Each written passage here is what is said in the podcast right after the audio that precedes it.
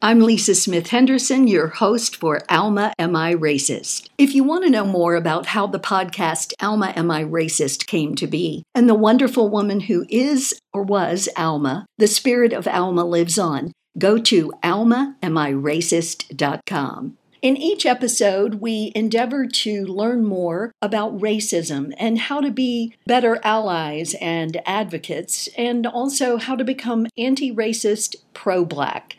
Today, my guest is the well known Dr. Rodney Sadler. He graduated from Howard University, went on to get a master's there, and then went on to get a PhD at Duke University as if that wasn't enough. He is currently the director of the Center for Social Justice and Reconciliation at Union Presbyterian Seminary in Charlotte, North Carolina. He's also an associate professor of Bible there. He's considered an expert on matters of race, and he's an activist for social justice. So I'm really glad to have today Dr. Rodney Sadler. Dr. Sadler, can you talk to us a little bit about reparations, reconciliation, and your work? So there, there are two different things that you might be talking about. One is the Center for Social Justice and Reconciliation, which is a, a center that is run out of my seminary that focuses on how to uh, deal with issues of social justice as for students and faculty and for our larger clergy body and religious leaders in the city of Charlotte. Uh, and the other is the uh, Reimagine America project, Truth, Reconciliation, and Atonement Commission for Charlotte. So uh, two basic projects uh, with which I'm working that have reconciliation in the title. So. But were you involved in the reparations piece? We're focusing on larger issues of atonement and not just reparations. And what I mean by that is we have a great, uh, several great groups, and one is the Transformative Justice Charlotte, which is a great group that has been working on reparations they've been working on putting together, I think, a $225 million fund here in Charlotte that will be utilized by the African American community to help develop economic opportunity for people, entrepreneurship, and to help people do other things that deal with uh, employment and things of that nature. So that's one group that's here in Charlotte that's at work, and actually one of several groups that are working on reparations as a larger theme. What the Reimagine America project Truth, Reconciliation, Atonement Commission for Charlotte does is we're not really thinking about reparations. We're thinking that, in essence, there is much more that it, harm that's been caused by the issue of race than just a simple financial number might be able to solve. In essence, if we are to solve the problem of race in Charlotte, in North Carolina, in the United States, we have to look at a much more holistic way of doing so. In part, we need to examine every system that's at play in our society.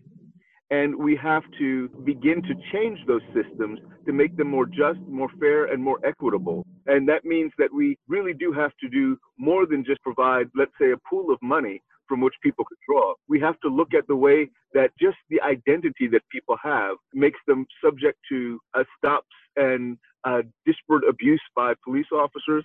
We have to think about the way that education has been manifest in the country in ways that have hindered African Americans from thriving. We have to look at the way that employment tends to work. For African Americans, even at this day, make less than, I think, 70% on the dollar of their white counterpart, and that they have wealth that is uh, one tenth of the average white American. There's so much more that goes on in society than any amount of money could solve. And one of the things that I say right now is that if you gave every black American enough money to be a Kardashian right now, it still wouldn't stop an African American from being shot by a police officer. It still wouldn't stop an African American from uh, necessarily being more susceptible to things like corona, it still would not change the day to day realities of people because there's so much that goes on in the society that has so much more to do with every system that's in our society is arrayed against black and brown bodies.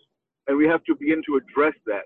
How do we begin to change those systems to be more fair and more just and more equitable? That's a great overview. Let's just take one piece of that and tell me what that would look like. So let's just take the, well, I mean, it's a bit, very big piece, but the criminal justice system, whether it's policing or incarceration, what would that look like in reimagining that? If we reimagine the criminal justice system, and let me give you some context on this. We actually had our first hearing yesterday with the Truth, Reconciliation, and uh, Atonement Commission. And what we ended up talking about was policing and the criminal justice system. So these ideas are fresh on my mind. What it would look like is that we would have to begin to do serious deep dives on the metric. How are African Americans impacted by the criminal justice system? Why is it that African Americans and white Americans commit crimes at precisely the same rate?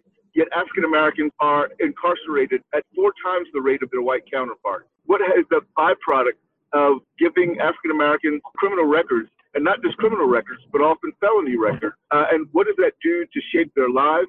How has things like uh, not allowing felons to vote in certain states been a means of voter disenfranchisement and a means of keeping the black vote from being more prevalent. Most people don't know that policing in the United States of America started off with groups that were used to capture quote unquote fugitive slaves. And these fugitive slave groups were what gave rise to local police departments in the country. So there's an inherent bias that exists in policing against black and brown bodies. Policing in America has been targeted at controlling quote unquote wild blackness. How do we keep the blacks in order? How do we limit the chaos created by black bodies in the larger community? And this is one of the things that we have to attend to as we look at the way that police even function today. Do you think, on some sort of cellular level, this is still ingrained, even if it's never been discussed? And somehow it's in the DNA of the police force, the white police force, that really we're here to capture slaves? I'd say that this is in part the essence of what's in the policing system in the U.S. I wouldn't say it at a genetic level. I would say at a that it is endemic to policing. Uh, the worst part about it, though, is it's unexamined. Uh, it's part of the way that we police, and part of the things that we think that police should be doing is protecting America from the dangers of blackness. And people don't tend to pay attention to what's going on. I would go even further to say that it's in part because we have developed stereotypes about black and brown people that they are wild, that they are dangerous, that they are prone to criminality. Uh, it's in part because we've developed these stereotypes that we've used to essentialize people. We see these manifestations among police officers. Police officers aren't necessarily bad people or doing bad things in and of themselves. It's just that they're part of a larger system that has been developed along racial lines and because it's been developed along racial lines, it is inherently unjust. And that's what we need to examine. How do we take away that racial content from the nature of policing? How do we help people to see, uh, police officers to see that every human being uh, should be treated equally and no one should be given either special treatment or disparately uh, poor treatment by the police? So, all of this is great in theory. When you had your hearing yesterday, did you present this as a theory or did you give some concrete ideas? And if so, what are those concrete ideas? So, uh, when we had the hearing yesterday, we were literally listening to people whose lives had been impacted. We had two gentlemen who spoke who were both African American males who'd been incarcerated, spent a great deal of time uh, in prison, and they talked about the difficulties of living in a system of incarceration. For example, they talked about the fact that they didn't have adequate representation in the court system before they went in. So one of the things that we would suggest is that people need to have fair court representation, public defenders that won't just ask them to take plea deals, but that will fight for their rights. Another thing that they talked about was that they weren't offered the opportunity for divergent programs when they were incarcerated early on. So that one of the things that we might recommend is that we have greater opportunities for social service programs that might help to change the course of people's lives early on. Another thing they talked about is the fact that they did not have mentors in their lives that might help them out. So that might be another recommendation of where we need to go. These two gentlemen that we had yesterday have both, since they've come out of prison, worked with the police and developed mentoring programs that have been high at helping young men make different choices going forward. So it's these kinds of things that we can begin to look at and say, what might the system do to be less disadvantageous for black and brown people? Then we also have to look at larger, dare I say, um, implicit biases that exist among police officers. Why is it that you look at a black person that you tend to think that they're more prone to criminality? Where did the police officer come from?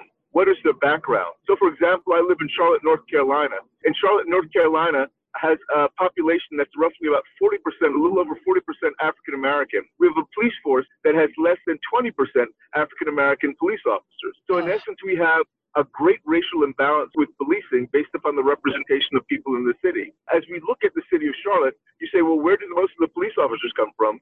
The majority of police officers in Charlotte aren't Charlotte residents, or at least five or 10 years ago they weren't before they put a requirement in that we need to make sure that we're hiring more people locally. What that means is we tend to hire people who are from rural, uh, rural areas. They tend to be white, and they tend to have a very different understanding of the black and brown population of the city of Charlotte. So uh, we should not be surprised when we find that there are great disparities, different understandings of race and difference, uh, and that people don't have a familial or a kinship kind of connection to black and brown folks because they come from an, uh, an environment where black and brown folks seem to be quite different and are treated quite differently in their context. So all of these factors suggest that we need to make significant changes in this larger system if we are to make a more just and more fair system for black and brown folks going forward. Okay, so within that piece, and I, am not crazy about the term defund the police, but I do like the idea of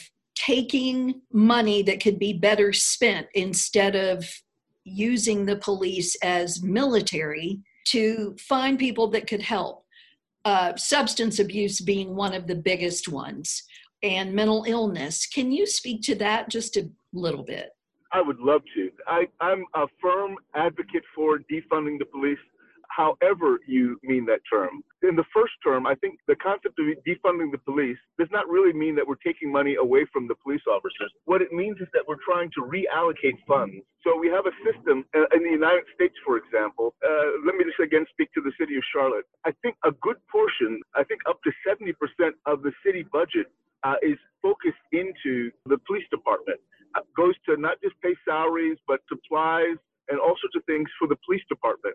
I think most of us would be utterly stunned if we look at our city's budget to find out how much of this is targeted at policing. So, in part, we are giving just too much money to police officers and policing in general. In recent years, a lot of this money has been diverted to focus on things like the militarization of our police department, buying tanks and buying automatic weapons and buying things that we really don't want to have used in our community, tactical equipment that's better used for war zones than for patrolling city streets. In part, the militarization of police, which has been funded by these extraordinarily high budgets, also is associated with an ideology that we are patrolling to protect our city from the city's enemies. We've turned citizens of our city into enemies that we are going to war against, as opposed to recognizing that everyone in our city is equally a citizen and equally worthy of protection. Uh, in a racialized society, the black and brown other is automatically the enemy. It's automatically the one that will be targeted by these uh, by this attention. So I think in part the concept of defunding the police says you got to stop utilizing this excess resource to fund the militarization of police that is used to turn black and brown citizens into enemies. So that's one part of defunding the police. But I think the clearest understanding of what defunding the police means is that need to reallocate assets. Uh, so instead of having more money that goes into paying for police officers to uh, ride through the cities in cars and arrest people or whatever, we need to be able to pay for, let's say, people like social workers. If you go out on a call for domestic dispute, instead of turning to a gun, you might rather talk about counseling or try to support change within that family structure someone who can help analyze that and diagnose what needs to be done, what helps might be useful, would be more important than having a police officer there. When people have mental health crises, it doesn't necessarily help to send a man with a gun there if someone's already in the midst of crisis. That exacerbates the issue. But if you could send someone out to deal with these people who has a greater understanding of what their concerns are, what their needs are, and could have a better opportunity to de escalate than escalate the situation, that would be infinitely more helpful in part, this is what defunding the police means. It's talking about a reallocation of assets to make it more effective in serving the needs of the larger community. Well, and it also seems to me by focusing on riot gear and SWAT programs and all that, you feed into this militarization and this whole concept of war as opposed to protection. Uh, that's exactly right. You turn the, the black and brown citizens of your inner city communities into the enemies that you're trying to defeat, as opposed to helping to see that these are just people with needs. Um, many of the needs are mental health issues, mental health crises, just concerns about family. And if we think about them in this way, if we not only intensively criminalize them, but we think about them as inherently other, dangerous, prone to criminality, we treat them differently. And that's what we have to attend to. How do we begin to change the way that we treat our people by moving away from a militarization, a militarized way of viewing them? How have the city and police leaders been? Have they been receptive to well, this kind of talk? Actually, in our city, there's been a lot of talk recently, and uh, we found that the police department has been incredibly receptive. For example, last night in our initial hearing, we had a former assistant chief of police come and speak to us and give us some insights into uh, what kinds of change that she'd like to see, what kinds of changes that we think we need to make in order to move forward as a city. Uh, so I think that the police department is very receptive. In the aftermath of the George Floyd uprisings, I think police departments across the country are starting to look at ways of changing their image, of engaging with the community in more active and effective ways of making sure that they do particular outreach into the African American community, uh, and then changing some of the tactics and the practices that have been found particularly harmful, i.e., things like chokeholds, which have led to death, uh, the use of force, when is use of force entitled and when should it not be utilized, et cetera, et cetera. So I think that there's already a move towards reform among police officers and police departments. So I think that there, many of them are already interested in the conversation that we're trying to foster. Switching back to the reconciliation piece and the atonement piece, I've been very curious about what that would look like for especially African American men who were imprisoned during the crack e- epidemic. And could their sentences be reduced? Could they be offered treatment? Uh, is there anything along those lines? I think that that would be an inevitable part of this conversation how do we handle how do we handle the incarcerated population? I'm a, an incredible proponent of ending mass incarceration, of freeing many of these people who were locked up on charges, the penalties were escalated at a much higher rate. So, for example, most of us know this example that crack cocaine versus powdered cocaine, uh, you could get a sentence that was 100 times more harsh for the same amount of actual weight of crack cocaine than powdered cocaine. And that this became a way of sentencing people that never mentioned race but because white people were more prone to use and sell powdered cocaine and black people were more prone to use and sell crack cocaine, the penalties, even though they never mentioned race, ended up being racially disparate uh, in the end. And it's things like this that need to be addressed. It's things like this that we need to begin to move beyond if we are to uh, have a more just system. So, amen. I would say that we do need to release many of the people who've been incarcerated for far too many years for minor drug offenses. I'd also say that another concern besides crack cocaine would be the issue of marijuana.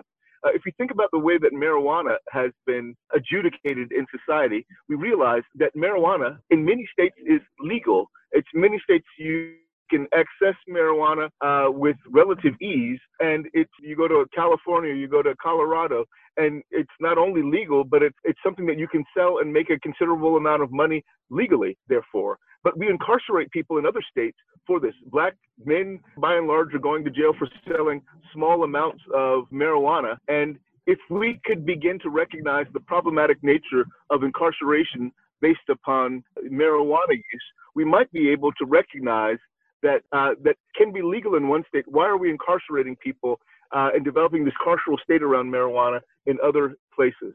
We need to move beyond that. We need to shift the way that we're focusing on incarceration in this regard.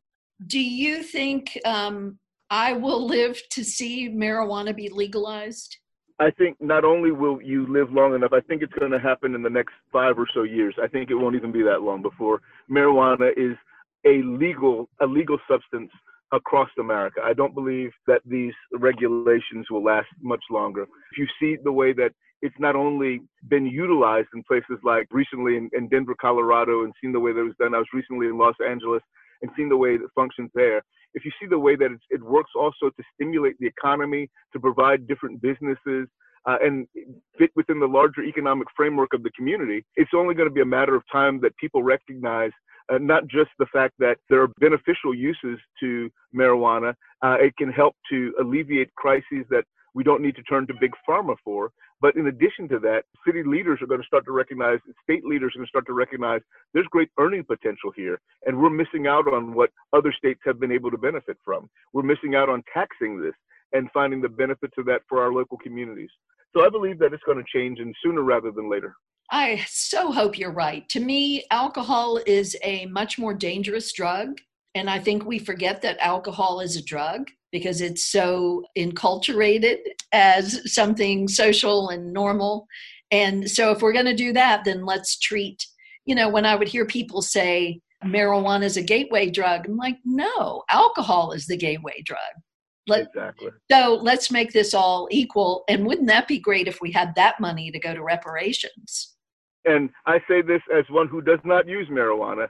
Uh, I'm not a marijuana user, so I don't have any invested interest in this. But I believe that the harm of criminalizing it outweighs any potential damage that making it legal would bring about in society. Alcohol is far more dangerous. We see far more accidents as a result of it, issues of uh, cirrhosis of the liver. I, I, heard someone, it was a comedian, say this the other day. Uh, where have you ever heard of someone dying of a marijuana overdose? Exactly. Yes. I mean, it definitely can be addictive. There's no question. I'm a recovering alcoholic and drug addict myself. And mm-hmm. I was around, I was part of the powdered cocaine generation. And uh-huh. I tell you, none of my friends that ever got arrested, not one of them spent any time in prison. Yes. Because they all had good legal help. And the same, I had family members and friends who had big marijuana enterprises. They got time in country club prisons. Exactly, and I go a step further. Uh, we had one of the one of the witnesses that testified last night was a white former Republican judge from Charlotte who testified about the fact that not only is the ability to have a good lawyer and all this thing working in your favor, but even when all things are equal in the criminal justice system, the sentences for black people are different than those for white. And he talked about his own com- coming to grips with this as he looked out of the courtroom and saw two individuals. One was black, one was white, same age, uh, both young men uh, with great histories and great futures, grade A students who'd gotten involved in the crime. But the recommendation for sentencing for the white person was uh, he could go home, he could have access to school. Let's try to get him back to the work. The recommendation for the black kid was let's put him in a detention center. Let's keep uh, keep hold of him so that he doesn't get get out. And this was made by the same people. The same people were making decisions about a black kid and a white kid involved in the exact same case for the exact same crime, but the sentences were different. And he looked at that. This judge looked at that and said, there must be something going on. And then he looked at the entirety of the way that a sentencing was done in his own system. And he found that across the board, this was the reality. Black children were given much higher sentences than white children were in his juvenile court. And then he began to look at the larger court system and say, oh, this is taking place with adults as well. Uh, and then he developed something called Race Matters for Juvenile Justice and brought in people from all the different systems that were impacting the criminal justice system to begin to say, we need to change. Let's look at the way that race has influenced us and let's see if we can find something better going forward. So I think this is the kind of thing that we need to do across our systems and to recognize that uh, it's not just the fact that white people have better access to lawyers, which does help. It's not just the fact that white folks have uh, greater social networks, which does help. It's not just the fact that white folks have greater social capital, which also helps. It's also the fact that because of whiteness, there's a different sense of privilege ascribed. God bless that judge for seeing that and acting on it. Amen. Amen.